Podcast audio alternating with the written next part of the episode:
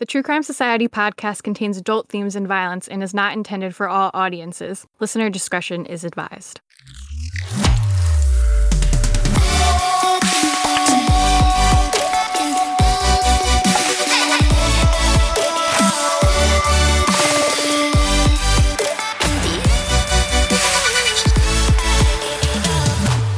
Guys? Welcome to another episode of the True Crime Society podcast with Stephanie and Olivia. It's Wednesday, March 16th at the time of recording. I don't think that'll really matter because I don't think there'll be an update with this case, but hopefully that would be amazing if so. so Well, you hopefully I'm know. jinxing it. after after Sherri, we I believe in anything. Yeah, know, it's crazy. one random thing of note we are recording on like a different software today than we usually do because the one that we were i know no one like cares about this but i just feel like i have to explain. Um, the one we normally were recording on it started getting really glitchy. I mean it was free so whatever. So we're trying a new one. Hopefully it sounds good. If it sounds weird or off, we won't use this one again, but I won't really know till after I record it. And if you notice, like any of our last few episodes, I know there's parts where they sounded a little glitchy, kind of. Hopefully that won't be happening anymore. But you know, we're not in a professional professional studio or anything. I'm literally in like a closet, so we've got to work with what we got. We've got, yeah, we've got to get there one day. We'll have a studio one day. I was just saying to Mike, I was like, when we like move out of this apartment, I really want a real like desk and a real desktop computer because I feel like it'd be easier to edit on. I just want a real setup because right now I've got the most depressing setup. Like, I've moved my computer around a whole bunch of times and I'm currently in my bedroom, but yeah, I'd love to have a proper setup as well. Yeah, especially for like editing because with the I do it all on a MacBook and I don't have I know I can buy a mouse for it, but I don't have a mouse. It's pretty small screen and if I could have like dual screens like I do at my job, that'd make my life so much easier. We're getting there, getting there. So that's the glamorous life of a podcast that's not massively famous. So today I know I I hinted by saying like I don't think there'll be an update in this case, but hopefully. Today we are going to be talking about Kyron Horman who was 7 years old when he disappeared out of Oregon. You know, we can't get away from the word Oregon, Oregon. For the past 3 episodes it's come up and just haunting me. So I don't know. definitely I'll try I'll try to say Oregon cuz I feel like that's the more acceptable way to say it. But I might throw in an Oregon. You just never know. so, anyways, we were just saying before how this case is a pretty big case. Like, there's tons of documentaries, TV shows have covered it. Like, I know HLN had like a show on it that I watched recently. And I thought it was a case that pretty much everyone knew, kind of like what I assumed about Susan Powell.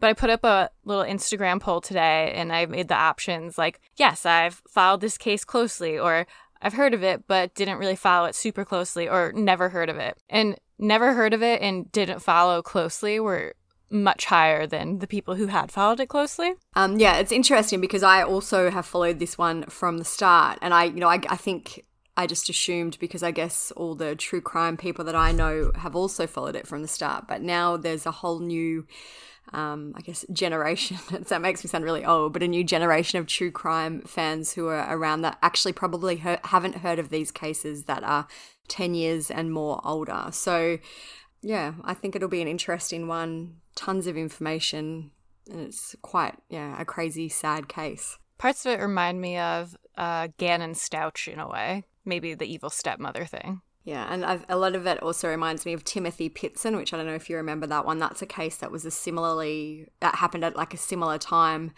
um, and he's still missing as well which I, I've, i'll go into a bit of detail a bit later about his case but there are yeah definitely a few similarities with other cases with kyron's case Yeah. So we did get a lot of requests to cover this one or to make posts about it. It's one of those cases where just people have followed it. A lot of people have followed it for a long time and want to see it solved. So there's a lot of passionate people about this one. So I'm happy to be doing it. very passionate people over the years Before we get into the whole story about Kyron, we just wanted to mention a podcast that we think you guys should all check out. Um, our friends over at The Murder Diaries. The Murder Diaries podcast is hosted by Natalie and Paige, who met on Bumble BFF. They swiped right and instantly bonded over tacos and true crime. Who doesn't love that? I might have tacos for dinner.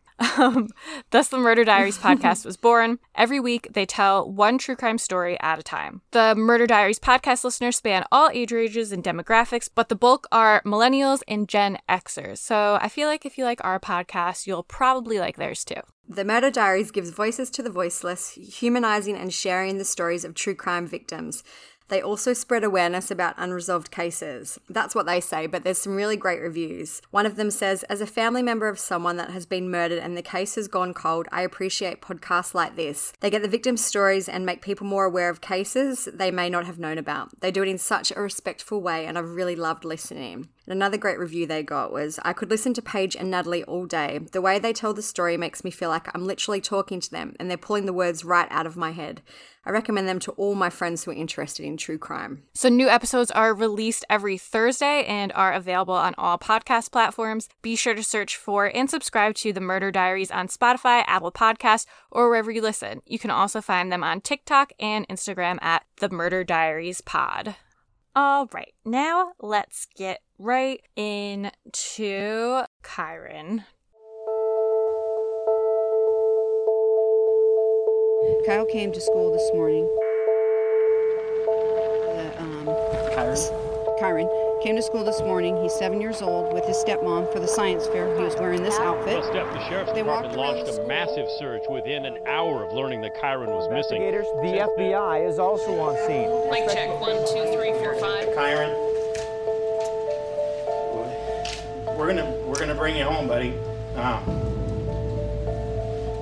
nothing is more important to your family, to your friends, to us. So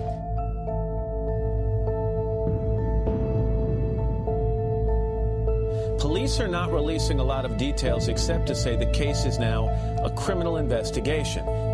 I was fully expecting them to just slap the cuffs on her and take her away. They're going to do it any second. They're they're they're going to take her away. They're going to do it. Here we go. This is going to happen. And it doesn't work that way. Kyron Richard Horman was born on September 9th, 2002, at St. Vincent's Hospital in Portland, Oregon. See, Oregon. His parents were Desiree Young and Kane Horman. Kane was working as an engineer for Intel at the time. Desiree had been married before, and we've read that she had a child during her first marriage as well. Desiree and Kane had split up for good when she was eight months pregnant, which is red flag automatically f- for me. Desiree said the two split due to irreconcilable differences. After Kyron was born, the two parents had shared custody. That arrangement seemed to be working well until Desiree was diagnosed with kidney failure in 2004. She often traveled to Canada to get treatment for her illness, and due to her health, Kane took over full custody of Kyron. So Desiree was always involved in his life, even though she didn't have full custody. She was always still there. It's not like she became an absent parent or anything. Yeah, I've seen a lot of comments over the years about like why didn't because you know generally generally the mother usually has custody of the child or at least you know half you know shared custody. So a lot of people have been like, "Well, she wasn't involved," whereas she is very involved now. So I feel like she always was. She was just actually physically unable to care for Kyron at that time. Yeah. And I know, I don't know if like she was getting dialysis or anything, but I knew someone who used to have to get dialysis and it takes like hours and hours and hours. So if you have to do that so often, it just takes up so much time where you can't really be watching a small child. Yeah. Kane remarried a woman named Terri Moulton in 2007. Kyron would have been around five at this time. Terri was a substitute teacher from Roseburg, Oregon. Kane and Terri had known each other for years. They first got together when Kane was still with Desiree in 2001. Um, we've read that they were in the process of divorcing when Kane and Terri first hooked up, but um, I kind of don't believe that personally. Yeah, there's there's a any article you read is there there is different like there's differences. Some people say that and other people, you know, have another story. So we're not entirely sure, but they did know each other for a long time anyway. yeah, like this might be an ignorant comment, but I don't think it is. I just feel like if you're getting divorced at eight months pregnant, something happened besides just like we don't get along. But sometimes maybe people just don't get along. I don't know. We've also read in other articles that Terri and Desiree were friends for years. Terri originally moved in with Kane to take on the role as caregiver for Kyron. So, a bit of background into Terri now. She was born March 14, 1970, and grew up in Roseburg. She was the daughter of two teachers, Carol and Larry Moulton. She graduated from Roseburg High School in 1988 and went to Umpqua Community College, where she first met her husband, Ron Tarver. They got married in 1991. Terri and Ron had a son named James Logan. He was born January 26, 1994. Then the couple divorced in 1995. In 1999, they appeared in court over child support over a child support dispute. Court documents indicate that Ron did not pay any child support between 1996 and 1998. Terri had remarried by that time. She married a man named Richard Ecker in 1996. He legally adopted James in 1998, and then the couple split up. Richard paid over $500 a month in child support for years. So this already seems very hectic. Yeah, so she was married twice before she married Kane. Yeah, like, you know, obviously it doesn't really matter, but she's had a very um, checkered history, I guess. Yeah, I mean, for a normal person, obviously it's not weird to get remarried. But in this situation, kind of just things like this just keep adding up to her character that might not be so great. And also, if you think about it, she was quite young, so she would have been 28 and had already been married twice. So that seems quite quick. Yeah. We might sound judgy, but like I said, we know the whole story. yeah. And yeah, I think the reason, like, you might be like, why are you telling me all this? We don't really need to know. Like, Terri is a main, main player in this story. So I feel like her background is probably some of the most important in this case. Yeah, it all kind of helps develop her character. It'll come back later, I promise. so, back to Kane and Terri. So, again, Kane is Kyron's father. Their wedding was held in Kauai, Hawaii in April 2007. Automatically reminds me of Lori and Chad every time now. Kane bought Terri a brand new Mustang as a Mother's Day gift the same year. Um, she wrote under the picture of it on her Facebook page, something shiny for the driveway. And she said, Yes, Kane is all that in a bag of chips. Exclamation point. So, as if that comment wasn't cringy enough, the license plate for the Mustang read RDSQRL. And I'm sure you're like, what the heck does that mean? Well, it is short for Red Squirrel, which is apparently Terri's nickname due to her red hair. Cute, I guess. I hate vanity license plates. I don't know. Sometimes I see a funny one, but most I see, I'm just like, why did you go through the effort to get that? And here they're really expensive. Like you've got to pay like really? in my state anyway, five hundred dollars a year just to keep your license plate. Like I think it depends on the amount of personalization that you have. So that would be the most personalized. So that would be over five hundred wow. bucks a year just to have that. That's crazy. I don't know what it costs here, but that's wild. So Kane and Terri, they had a daughter together in 2008 named Kiara. Seems the Horman family was very into K names, very Kardashian esque. Kane and Terri chose Kiara as it represented the family tradition. Some other family members are Curtis, Kane's father, Kari, Kane's aunt, Curtis again. Oh no, Curtis. And then uh, Kane's aunt. And then Curtis married a woman named Christy, and they had Kane and his brother Christian with yeah, a K, so, uh, obviously. Kane's Kane's parents are Curtis and Christy, and his brother is Christian, or with a K. yes, and then there is uh, Kari somewhere in there, the aunt. Terri was a competitive bodybuilder, and there's lots of info online about that career of hers. She she had also been in a bit of trouble in the past. In 2005, she was arrested for drunk driving along Interstate 5. James was 11 years old and was in the car at the time. She had a blood alcohol level of 0.15%, and she was charged with DUI and reckless child endangerment. Terri pleaded guilty and took a diversion course. The Horman family were said to be close knit. They apparently enjoyed playing board games, going bowling, and traveling. In 2009, they visited Walt Disney World in Orlando, Florida together.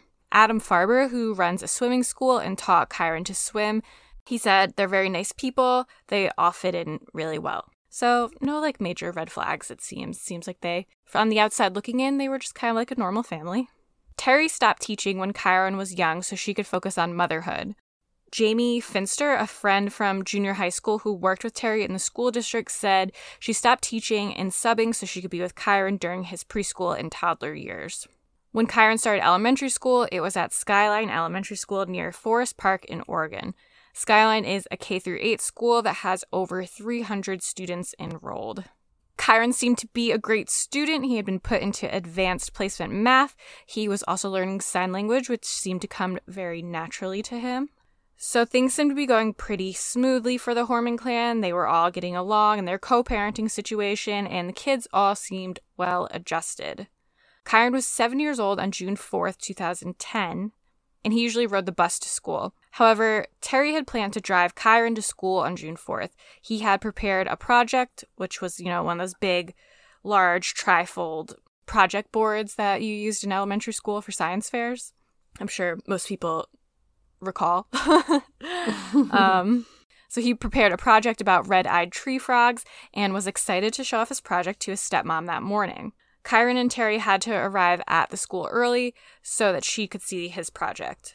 We've also read some articles that say Terri purposefully drove Kyron so that she could bring his project home in the truck, and she apparently didn't realize that the science fair was going to be going all day, so she couldn't take it home. So I'm guessing it's a little confusing because, but I'm guessing the project was at school already, and she had to Yeah, go to so see th- it early with the parents. From what I've read, the project was definitely at school, so they didn't have to take it. But I believe it was like the science fair was open to parents or whoever wanted to come and view it from like 8 a.m. to 8:45, and then after that, the rest of the school was going to go through the science fair. So if the parents wanted to come, they had to come before school that day, basically. So she was like, "Oh, might as well just bring him in with me." Yeah, yeah. Instead and I, I don't know, like, bus. I, I don't know if the story about her thinking she could bring it home is true or if that's something that's kind of been added in after, but I don't know. Anyway, yeah, that's her story. Seems like a dumb thing to think. Yeah, Like, like, why would you bring a science bring fair project home? home? at the start of the day? at 8:45 in the morning. It's very strange. We're not all science fair experts. so Kiara was also with Terri and Kyron on this day. The trio arrived at the school around 8 a.m. They went to Kyron's classroom and dropped off his coat and his backpack, and then they all went to the gymnasium where the science fair was being held.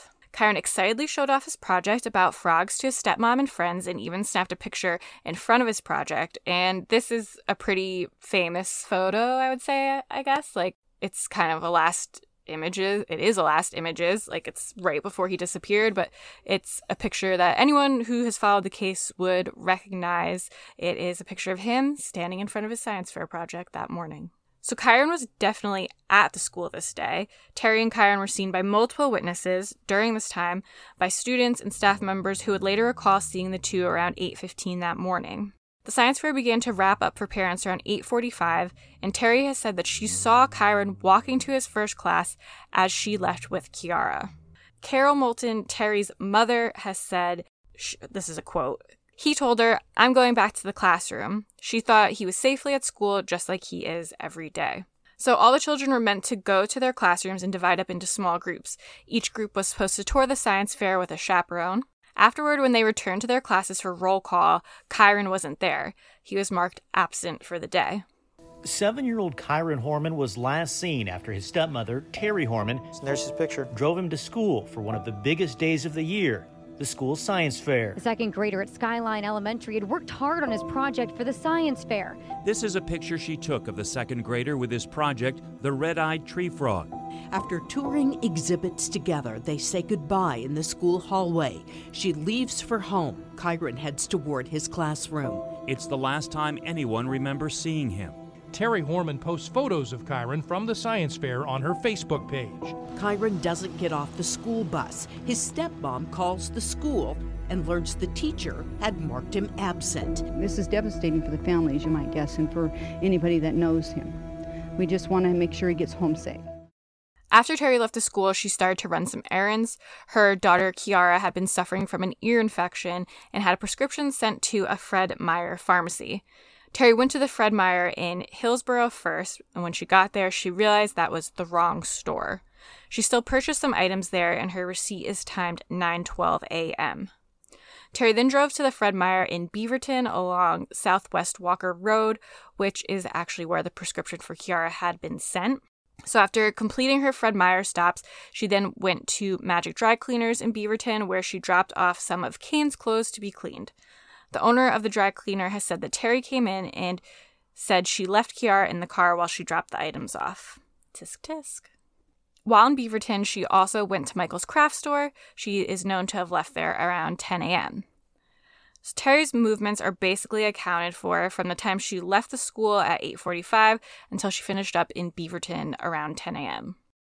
After this, things are a little unclear. Terri has said that Kiara was distressed with her ear infection and that the movement of the car seemed to help settle her. They apparently drove around random roads in the area for 90 minutes while Terri waited for the medicine to take effect. Some reports say that Terri made a phone call around 10:39 that day, but this has never really been confirmed as far as we know.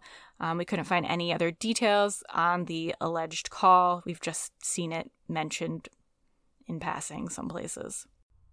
Next confirmed movement of Terri comes at 11:39. She went to her gym, 24-hour fitness in Beaverton. She left Kiara to she left Kiara at the gym's daycare while she worked out for the better part of the next hour, eventually picking up Kiara a little a little afternoon and chatting with her friends for 15 to 20 minutes. So that's kind of weird Seems to like me a- too cuz like Yeah. what were you going to say about the ear infection? Yeah, I was going to say it seems like a very quick turnaround from the kid being so distressed that they Yeah. have to drive around for an hour and a half to the kid being fine to go to the gym creche or gym daycare. Like, I get that medicine starts to work, but it generally probably doesn't make that much of a difference in 90 minutes, especially for an ear infection. Um, Yeah. Ear infections are I pretty miserable. yeah, so it seems weird to me that the kid was so distressed she had to drive around, but then she's fine the next minute to go to the gym. It's a very strange story. Yeah, that part always has seemed weird to me. I wonder if I'm sure the police have like interviewed the daycare people, but I wonder if the daycare people like noticed her being upset, Yeah. you know, or like noticed her being sick and uncomfortable. Or if I that feel was like a the lie. kid. Well, I guess she did get the prescription. Yeah, that's what I mean. Like, I feel like the kid probably was sick, but maybe not to the extent of needing to drive around for 90 minutes, and that was for another reason. Maybe something else was happening during those 90 minutes. So Terri left the gym around 12:40 and drove the 11 miles back to her house. She arrived home just before 1 p.m. From there, she got onto Facebook at 1:21 p.m. and she began uploading photos on Facebook into an album titled June 2010, which included photos of Kiara and Kyron. This is when the photo of Kyron at the siren at the science fair was uploaded online. Remember Facebook albums? I feel like no one does that anymore. So around this time, she also emailed Kyron's teacher asking when she could come pick up his project to bring home. She's very focused on that. Kane returned home from the office around this time. It's been reported that he intended to work at home for the rest of the day. At 3:30 p.m., Kane, Terri, and Kiara all left the house to walk to the bus stop to meet Kyron. When the bus arrived, Kyron didn't get off. Kane and Terri spoke with the bus driver and discovered that Kyron had never boarded after school. They quickly called the school to let them know the situation. Terri called 911 while she and Kane were driving to Kyron's school, trying to figure out what was going on. At 3:46 p.m., Skyline Elementary secretary Susan Hall also called 911 to report Kyron as being missing. The Multnomah County Sheriff's Office arrived at Skyline Elementary at about 4 p.m. that afternoon. It seems like the adults in this case figured out very quickly that they lost a lot of time considering that Kyron was last seen around 8:45 and it was after 3 before anyone realized that he was gone.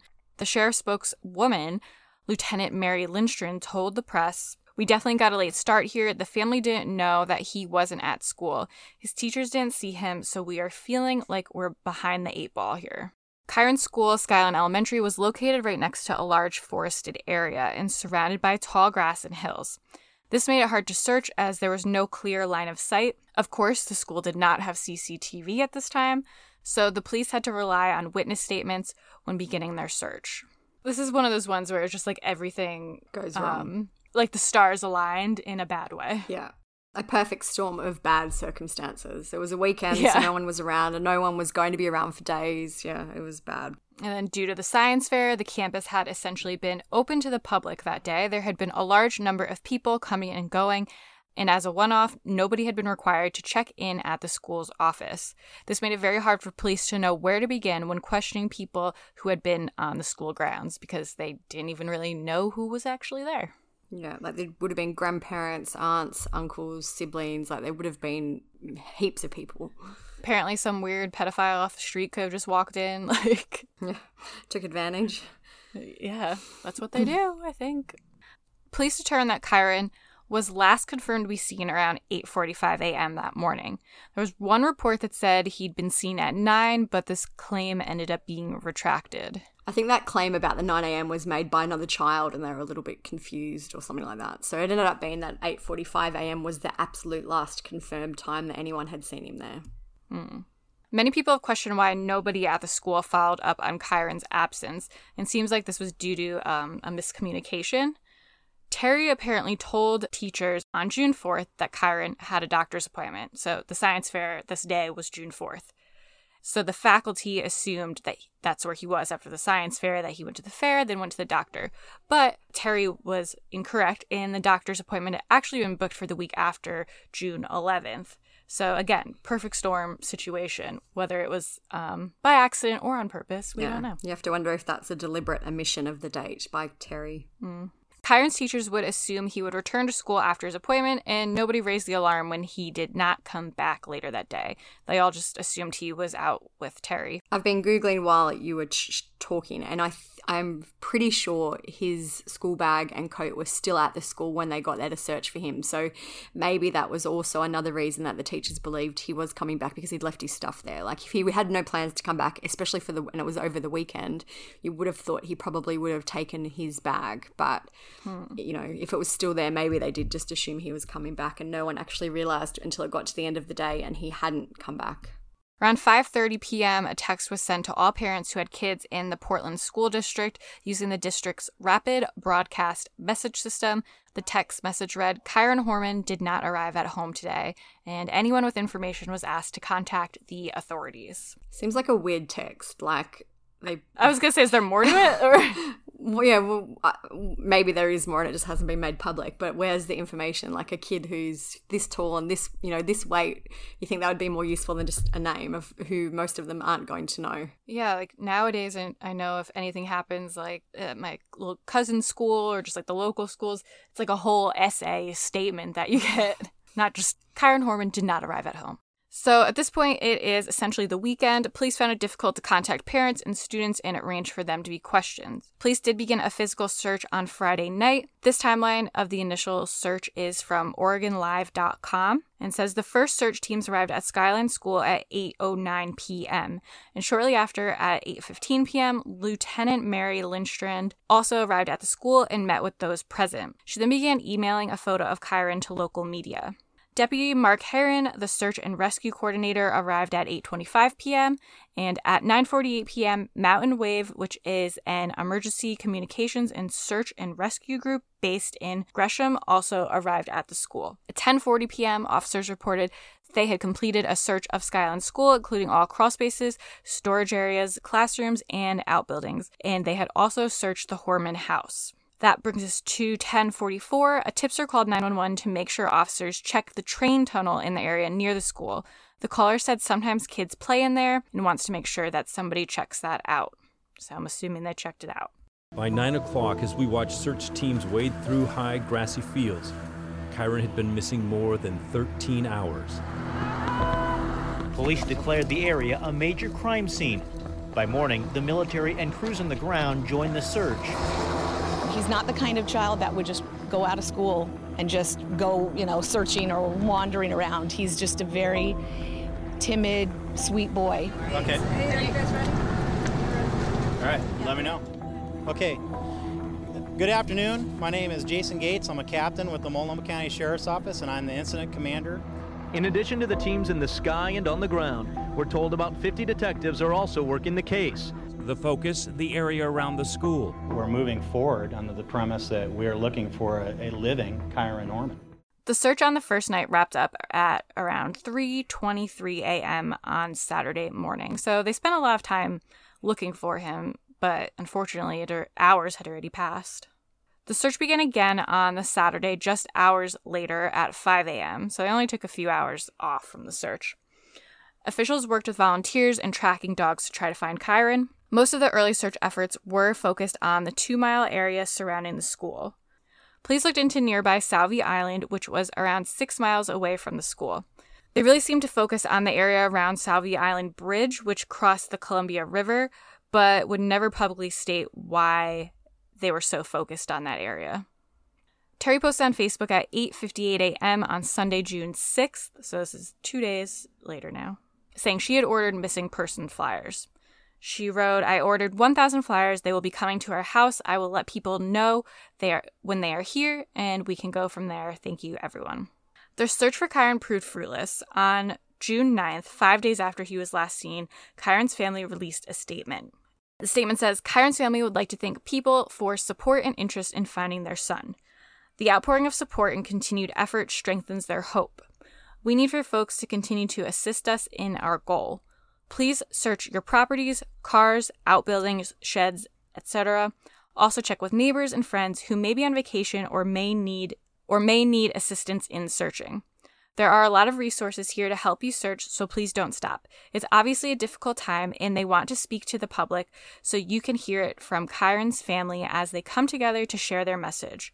Their objective their objective is to keep the focus on Kyron and not about anything else. So, the physical search for Kyron was stopped after 10 days. It had been the largest search in Oregon history and it had involved 1,300 searches from three states. The sheriff's office announced after the 10 days that the investigation would now become a full scale criminal investigation. The FBI became involved in the search during the first week. They'd not only dispatched their behavioural analysis unit to help create a profile for Kyron, but had also deployed their child abduction rapid deployment team. So it was taken very seriously from, you know, day one almost.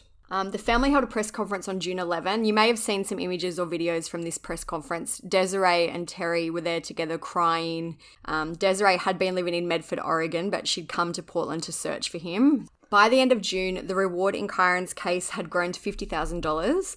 Terri's father Larry spoke to people and he said they basically asked him if they thought Terri would be arrested, and he had tears in his eyes when he said it's 50 50. So that's Hmm. an interesting comment from her dad very soon after Kyron went missing. From your own dad. Yeah. So the tide started to turn against Terri very quickly. She had been the last person to see Kyron, essentially. So, you know, I guess she was the first place that people started looking. In late June, this is so random, um, Kane had been told by police that Terri had offered their landscaper, Rodolfo Sanchez, quote, a lot of money to kill him. You may have seen Rodolfo referred to as Rudy in some media reports. So if you're reading that, Rodolfo is the same person as Rudy. Rodolfo later testified that Terri approached him in January that year, so around six months before Kyron went missing, and asked him to kill Kane.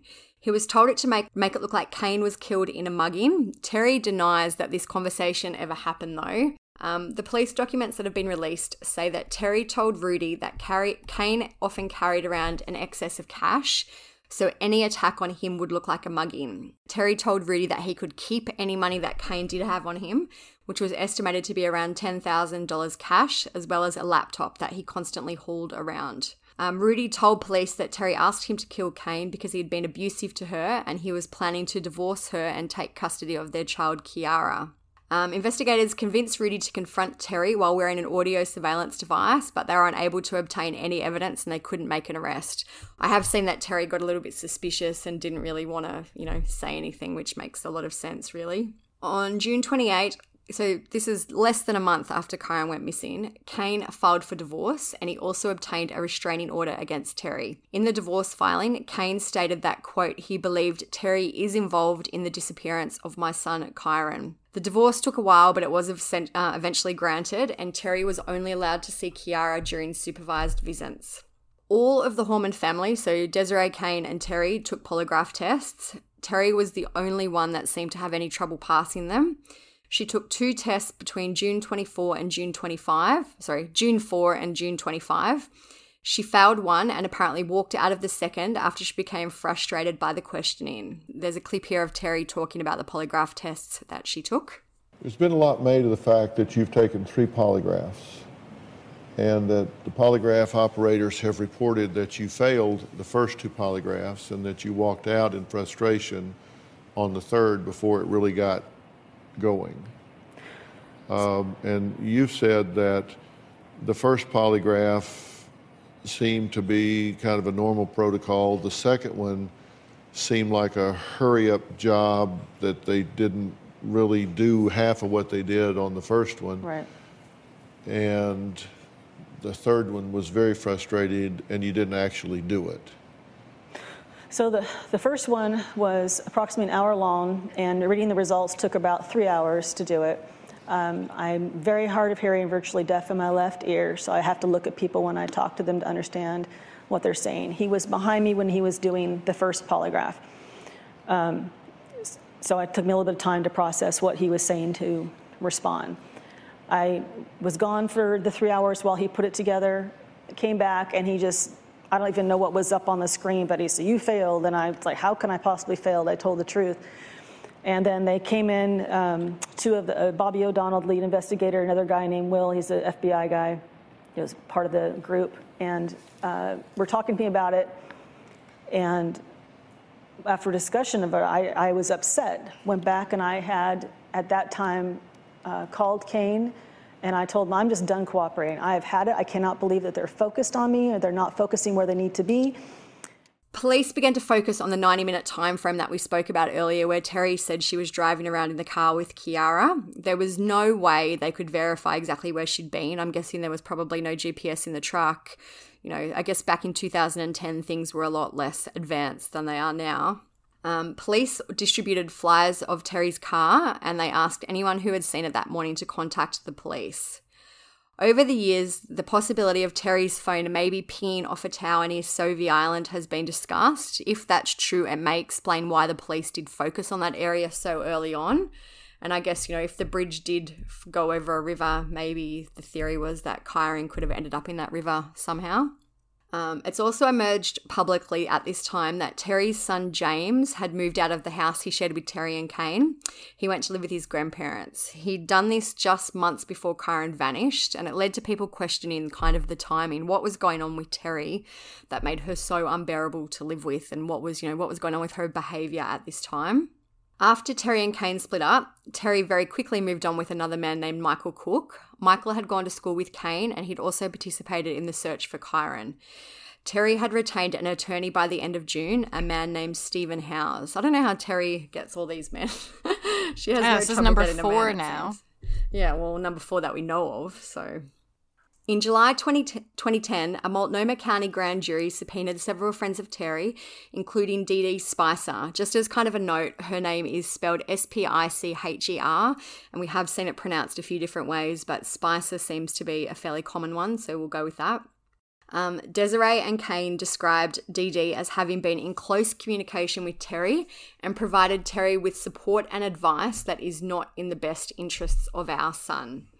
Police said at the time that Dee Dee was extremely cooperative and allowed a search of her property and car, and she was also questioned for hours by police. But Dee Dee's movements are pretty sketchy. On the day of Kyron's disappearance, she apparently abruptly left her work, which was gardening, for a homeowner on Germantown Road in northwest Portland at around 11:30 a.m. and she returned around 90 minutes later. So, same kind of time frame that Terri was driving around in the car, apparently. She also allegedly helped Terri purchase an untraceable cell phone. Dee Dee spoke to the media and she said, There's this horror that my friend is going through. If I thought for a second that she was capable of foul play, I would not have been there. She would not- have been my friend in the first place. So, Kane and Desiree were also subpoenaed by this grand jury in August 2010. There is some info from Oregonian.com about the grand jury. It says a grand jury has heard from at least 40 witnesses and continues to meet intermittently. The district attorney's office has an extra prosecutor assigned to the case through June. Barring an unexpected evidentiary development, the investigation is going to continue for months. And that quote was from Norm Frink, who's the Multnomah County's chief deputy district attorney. In August 2010, police announced they were looking to identify a second person who had allegedly been seen in Terri's truck on the day that Kyron disappeared. Bruce McCain, who's now a former sheriff for the Multnomah County, told CBS News the identity of that second person, if he or she existed, could be critical in determining what happened to Kyron after 9 a.m. on June 4. I have read some comments that say the person was apparently seen in the car outside the school, so I don't know if that is correct or not, but that is one area where I've seen this second person mentioned. By November that year, the search for Kyron had cost around $1.4 million, and police had investigated 4,257 tips. I found another article from December that outlines how, you know, enormous this case was. The quote is metal shelving holds 63 white binders, each 4 inches thick, filled with thousands of pages of police reports. Two laptops on a conference table contain the FBI software that sorts the 4,257 tips received. Stacks of maps in a room down the hall plot the 155 square miles that have been searched. The Sheriff Dan Staton said at the end of 2010, the scope is narrowing. My belief is we should be relatively close to something by then, and that's why I set the time frame that I did. I believe they had extended kind of the investigation to go just into 2011. So when he talks about that time frame, that's what he's referring to. He said, "While we may not be at an arrest or an indictment phase, we're going to have it narrowed down to a point where we may be calling out a suspect, identifying certain people or things." So, emails that Terri had sent to her friends came to light around the end of that year. Terri seemed to blame Kyron for her marriage troubles in these emails. There's a really good blog on this case from unsolved.me. I'll put it in the blog, but this info is directly from there. It said in several emails, Terri also described her husband as being overbearing and described an overall toxic household that was quickly becoming unstable. It is unknown how much of this was true or had been exaggerated by a woman going through some serious issues. These emails seem to contain some language that concerned those with access to them. Among those people was Desiree's Young, who's Kyron's mother, and she later said about these emails. It's very clear from Terri's horrible words that she had a severe hatred for Kyron and that she blamed a lot of the marital problems on Kyron. I really so want to know what I've they never, said. Yeah, I've never seen them made public. I'm assuming it's part of the investigation, but yeah, it sounds Yeah. like they weren't great. Things seem to kind of move very quickly in this case. Like from the start, it moved very quickly. But by the end of the year, it had really quietened down. There wasn't much going on. I'm guessing there was, you know, occasional searches based on tips or leads that they got, but there really wasn't a whole lot going on in the case. In June 2012, Desiree filed a lawsuit against Terri. The civil suit claimed that Terri was, quote, responsible for the disappearance of Kyron. In addition to seeking approximately $10 million in damages, the suit was aimed if, at proving, if not criminally, then through civil court, that Terri had kidnapped Kyron. Terri attempted to delay the suit and she was denied by a federal court judge on August 15, 2012. During the legal proceedings, Dee Spicer was also called. She refused to answer any of the 142 questions that were asked of her. That would have been so infuriating. I hate watching things like that where they're like, no comment, no comment, no comment. No comment. Oh my God, it just drives me crazy. um, some of the questions that they asked Dee Dee were about her movements on June 4, as well as her contact with Terri that day. She also refused to identify a photo of Kyron and she declined to say whether she knew Kane. So she clearly knew who Kyron was and she also clearly knew who Kane was, but she refused to actually answer any single question. Dee Dee seems very annoying. Yeah. In 2012, Kane said in a hearing that police told him they have more probable cause to think Terri Horman was involved in Kyron's disappearance than they did two years ago. Despite all this, and this kind of seemed to go on for, you know, over a year, Desiree dropped the suit against Terri in July 2013. She said that she did this so that she wouldn't interfere with the police investigation. Terri and Kane's divorce was fully finalised in 2013, and as I said before, Kane was awarded full custody of Kiara.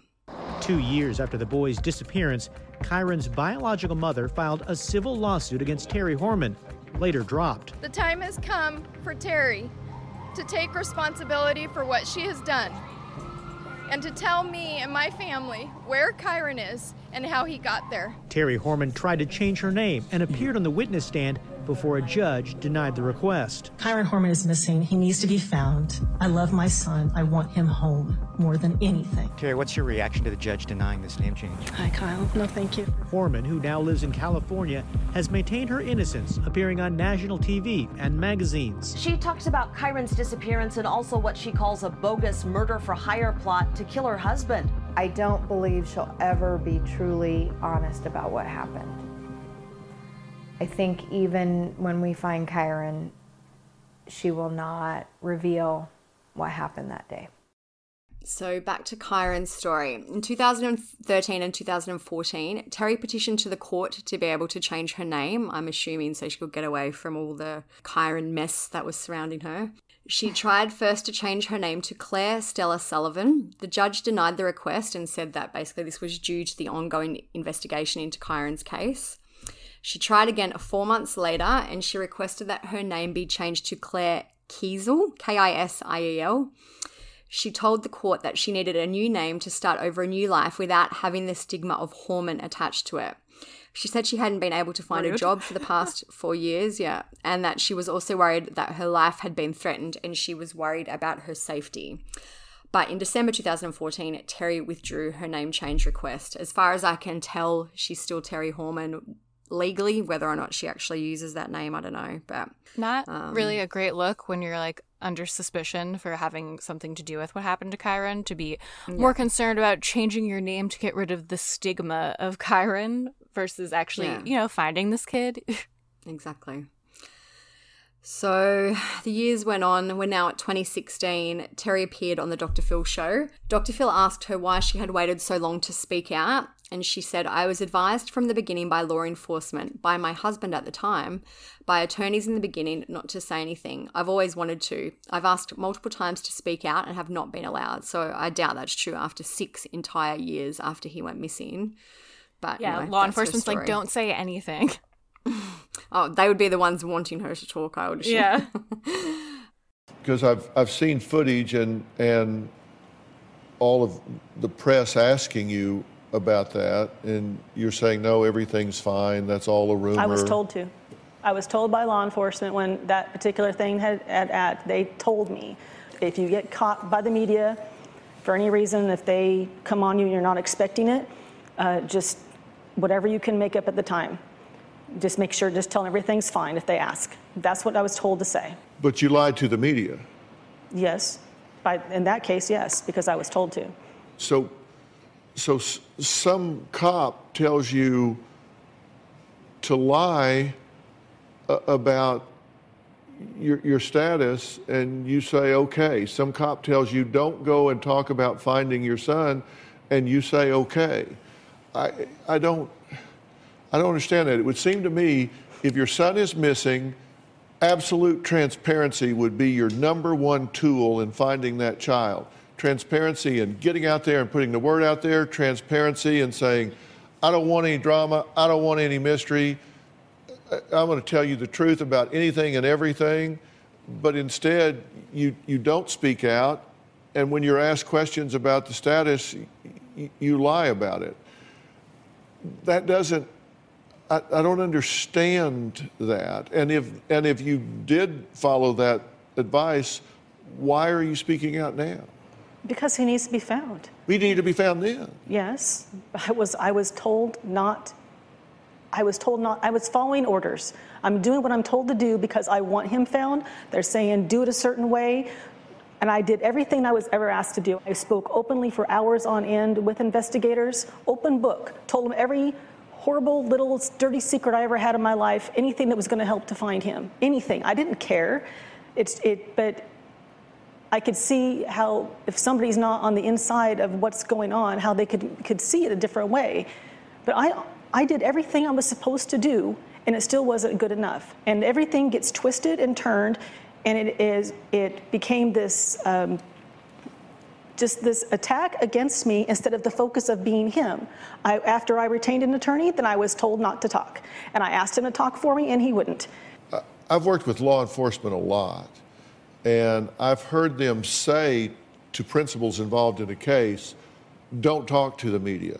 I've never heard them say, tell them a flat out lie about your status. That's I've never heard that. They ask you about your marital status, lie. They said if you get caught off guard, you say whatever you need to to get them to get out of your space. When asked about what she thought had happened to Kyron, she gave another theory, which was kind of a new one. She said there was a man in a white pickup truck, a Ford, parked on Highway 30 at the 7 Eleven near the school. He was acting very strangely, and he was addressed by one of the employees because he had been pacing back and forth in front of the 7 Eleven for an hour. She said, The guy, I'm not sure what the entire conversation was about, but I do know from these witnesses that the man asked the employees where the nearest school was, and the employee told him Skyline Elementary. Seems very convenient that this is the first time this story's ever come up. Maybe he was just trying to go to the science fair. but yeah, also Yeah. very convenient. Um, so 2016 was not a great year for Terri. She went on Dr. Phil. She was arrested in California also for driving a stolen car, and she was booked into Marin County Jail. She was later released on bail. She also faced charges that year for domestic abuse. She threatened her living boyfriend at the time with a knife, and he ended up filing for a restraining order against her. She was also charged after allegedly stealing a gun from her roommate. Desiree spoke to the media after all these kind of crazy things had happened with Terri. She said everything that's been happening is just what we know about her true nature and that she's a criminal. I think that I think that when she goes out there and grants interviews with Dr. Phil and continues to lie and not give us anything of value, it is somewhat frustrating because we're here dealing with the aftermath, every day living without answers and living without Kyron. So in 2018, Terri remarried. So that was at least her fourth marriage that we know of. There may have been more, but um, her fourth, Fourth marriage and like fifth guy in this story so far. Yeah. So she got married on March 17, 2018, in Clark County in Nevada. So she'd moved again. So from Oregon to California, she was now in Nevada as of 2018.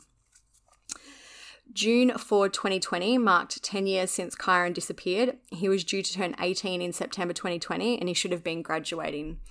Desiree spoke to Oregon Live at that time and she said, All of the markers are really hard. The fact that I don't get to be a part of that, it makes me angry.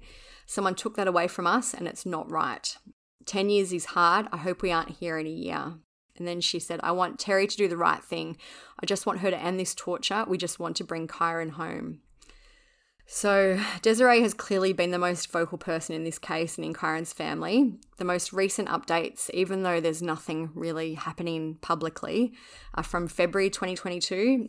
Desiree organised a rally um, along with supporters outside the Multnomah County DA's office. She said that she tried to set up a face to face meeting with the DA Mike Schmidt last year, but it hasn't happened. She said, I want the DA to know who I am and to know who Kyron is. I want him to make Kyron a priority again. And the DA has also released a statement. He said, My heart goes out to Kyron's family and their dedicated and compassionate community they have built around his disappearance. To date, this case is open and we remain committed to investigating new facts and, ev- and evidence should either surface. Um, so that is about it in terms of the facts for Kyron's case and up to date as of March 2022. Um, I had a look online. There are a lot of varying theories about his case, and I thought it might be interesting just to chat about some of them today. There are many people who believe that Terri is actually innocent. Um, some people um, have suggested that something may have happened with someone at Kyron's school, which was why he was never reported as absent that day. Um, apparently, there was some behavioural things going on with Kyron, which may have been part of the doctor's appointment that Terri had apparently organised for him. Um, it's never been confirmed, but that is a theory that's online. Um, there's another theory that Kyron wandered off and got lost. When I've asked people what they thought, a lot of people have actually said they do believe he's around the school somewhere, which I don't know. I figure the search seems to have been so thorough that they surely would have found him, but I guess stranger things have happened. Um, I did find a comment online kind of about the area around the school. It said, if you look at a satellite image, you can see it is surrounded by miles of thick forest without many roads breaking it up. I always thought it was possible he wandered deep into the forest and became lost and died. I feel like Kyron was probably old enough, like, you know, obviously, you know, kids do things sometimes for whatever reason, but I just feel like that's a bit of a unlikely scenario in my opinion. I've always thought that, and I know you've mentioned as well, that it just seems like Terri has something to do with it. I did, I thought it could be possible too that he wandered away from the school, got lost or something. but I just feel like he seemed very excited about the science fair and like that's like a fun thing for kids to do and they were meant to go to the science fair and go around in their little groups with a chaperone and like hang out with your friend like it was like a fun school day so I don't see why he would wander away or like sneak out like wouldn't he want to be at the science fair with his project that he was so proud of Yeah, I know. It seems like a strange day to wander around, you know, and with so many people around would they notice him like all these extra people? Like I feel like at least half of them had to be decent people where if they saw a kid wandering around alone they would be like hey get out of the friggin' woods. So I personally think that Terri did something to Kyron in that 90 minute drive. I still can't quite figure out how she killed him or how she got him out of the school with nobody seen. Maybe she did tell him that they were going to the doctors and he assumed he would be going back to school, which is why he went kind of willingly. Um, I do feel that she felt he was hindering her relationship with Kane and was too much trouble. So she probably wanted him gone for that reason. Um, as I said earlier, his case really reminds me of Timothy Pitzen's case. Timothy went missing in 2011. His mother, I th- believe they'd been having custody issues as well, the father and mother. And the mother took him on like a road trip. They went to a theme park and stuff. And she took her life and left a note saying that he was safe but had never would never be found. And police looked at all the dirt and debris that was found on her car to try and figure out the areas that she may have driven and left Timothy. But he has, is also still missing. Desiree also kind of spoke about Kyron and Terri's relationship, which I guess supports my opinion that maybe Terri did do something to him. Desiree said, Kyron became increasingly unhappy about not spending time with me. He wanted to come and live with us. Several times he would just break down and just sob because he wanted to stay.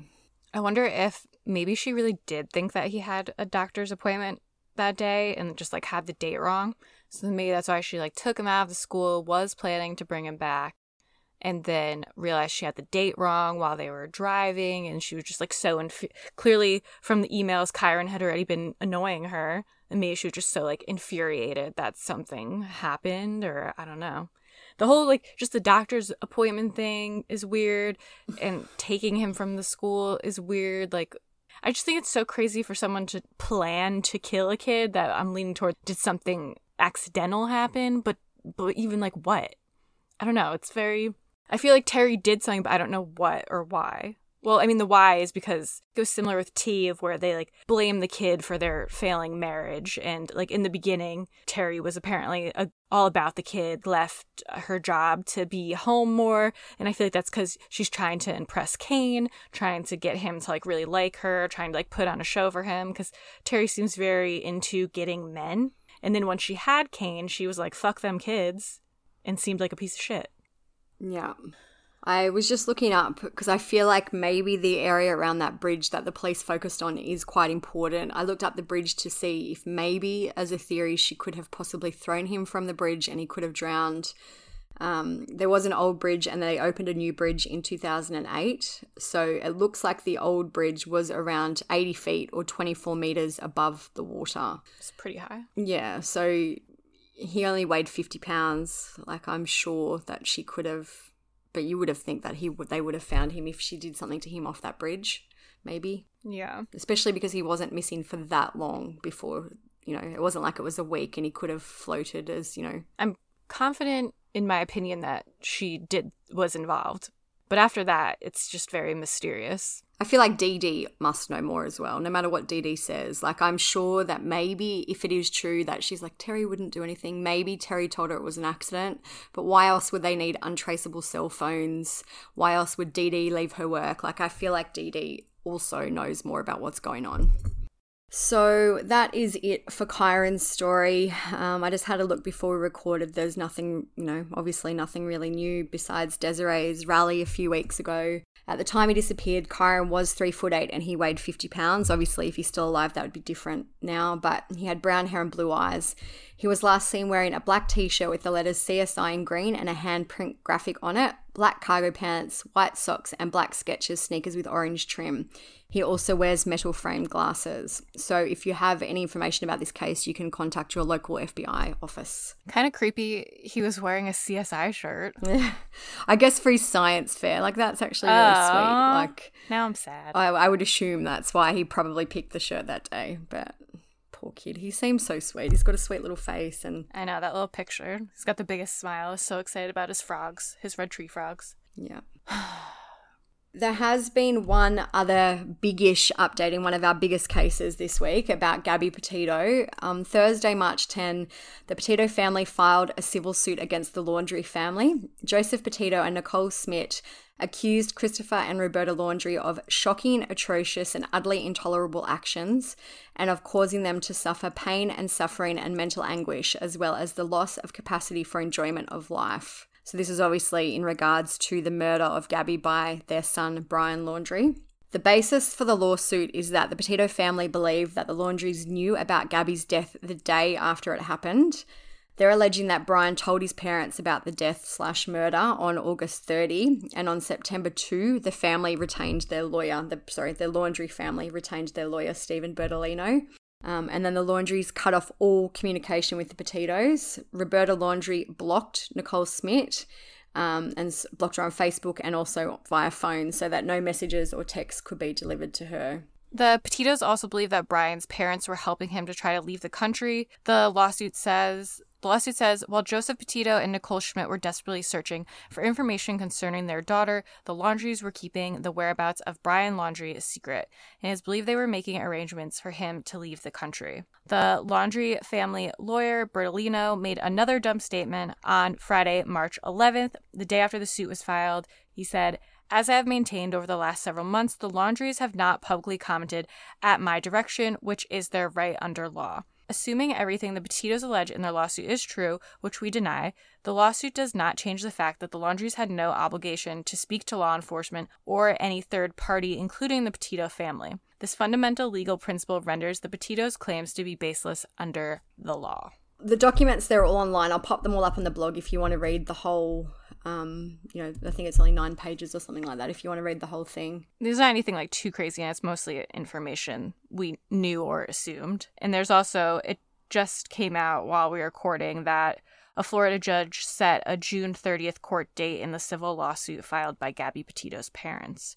We will probably find out more then. Yeah. It's interesting because even though it's terrible, I feel like what um, their shitty lawyer said isn't totally wrong. You know what I mean? No, well, they didn't essentially, they had no obligation to speak to the Petito family. It just would have been, I guess, ethically and morally the right thing to do. Yeah, so I'm interested to see how this will go. If I do think it'll bring out more information, which is good, and I feel like that's kind of more what the Petitos want as well, like more to be known about how shitty the Laundrie family was. They definitely knew something bad happened for them to have blocked and ignored Gabby's parents so quickly. Exactly. I did ask on the Instagram what people thought about this lawsuit, and I would say probably 99% of people were like, good, go get them. These people are the worst, they're trash. There was a few comments that said, you don't know what you would do if it was your child, as in if you if you were Brian's parents, what would you do if your child was in that situation? Yeah, so, I mean that's I don't know. That's true. Like we've always kind of said that as well, but like that doesn't mean I guess that... no parent ever expects to be in that situation. And essentially, as a parent, your first instinct is to protect your child. And you know, but it's like again, it's like Brian's Brian's family made their choices, and Gabby's family is making their choices. So sure, Brian's family chose to protect their son. That they they can do that, and Gabby's family can call them pieces of shit and uh, make a civil lawsuit against them and try to let the world know that what they did was shitty. So it's like, yeah, they Yeah. can protect their son, but Gabby's family can also um, be outspoken about how it was garbage. so it'll be interesting to see what comes of this lawsuit. June 30, you said is the date, I think. Yeah, I'm hoping the information will come out maybe from I don't know. I feel like Brian would have been smart enough to like not put anything in writing or like on the phone in text messages. I still want to know what what's what's in the notebook. I know. Tell us what it says, literally word for word. I want to mm. see pictures of it. I want to know what his handwriting looks like. I want to see it. Hopefully one day soon. I wonder if it'll come out. Well, I feel like once the case is closed, then someone can do a Freedom of Information Act for it. But I feel like the case still isn't technically closed. No, I agree. But like, it's weird. And because someone was like, so, I think someone asked me the other day, do you think they'll ever release the notebook? And I said, I feel like they have to because they're not searching for anyone. Like, they know essentially what happened. What reason would they have to keep it back? Yeah, they they've never closed the case. Still, they gave their statement about how the note. They said it was going to be Ryan said he did closed shortly, Yeah, that's they? what it was. Yes. Yeah. That's how I remember being like, okay, it's still not closed. Maybe that's why they're not closing it. I feel like, too, one good thing about this case is that Brian's death happened in Florida, and Florida is very open generally with records and things like that. So, if it was going to come out anywhere, I feel like the notebook will eventually be released, but who knows when. Florida and Colorado, great, great states to get info from. Yeah, and Texas. Indiana's okay. Mm, yeah. That's everything for this episode. Don't really have any other updates on cases. It's been kind of like quiet, I feel, in the true crime world. I don't know. Do you feel like that? Yeah. I feel like nothing like huge, crazy has happened. Been a lot of very quick cases. Um, Yeah, it's been a little quiet, I feel. All right, so obviously, as always, everything will be on the blog. You want to see the cute little picture of Kyron on the blog. You want to see anything else on the blog, truecrimesocietyblog.com. You can follow us on Instagram at True Crime Society. That's kind of where we post the most updates throughout the day. Um, the quickest way is to just like check out our stories, see what's going on, post a lot of articles. You can follow our personal accounts. Mine is Steph Sum underscore. Olivia's is TCS Olivia. They are both linked in the True Crime Society bio. So if you forget, you could just go there and follow us both. We have the forum at truecrimesociety.com. If you want to just do some reading on cases, it's a great place to go through a bunch of stuff. And if you haven't left a review of the podcast yet, you can leave a review on Apple Podcasts and you can leave a rating on Spotify now. So please do that. That is very helpful to us when you guys do that. And also, if you guys can subscribe, like I know it seems useless because you're like, well, I know that episodes come out every Thursday and I look forward to them and I listen to them right away because I'm such a big fan. Why do I need to subscribe? It's actually very helpful to podcasts if you subscribe to them. Like it, it does matter. um, so if you guys could do that, that'd also be great. I know I'm asking for a lot of favors. And and if you guys could check out our sponsors from this episode, we have Magic Spoon and Little Spoon. Gotta be easy to remember. Magic Spoon, Little Spoon. They're both great. Um, make sure to check out those and use our codes for a discount. We will put them in our Instagram story. Again, very helpful if you guys could check those out. And check out the podcast we mentioned earlier, Murder Diaries. If you like this podcast, you will definitely like that one. Um, is that everything? That's it. All right. Well, then we will be back next week with another episode. Thank you guys for listening, and we will chat next week. Bye. See ya. Bye.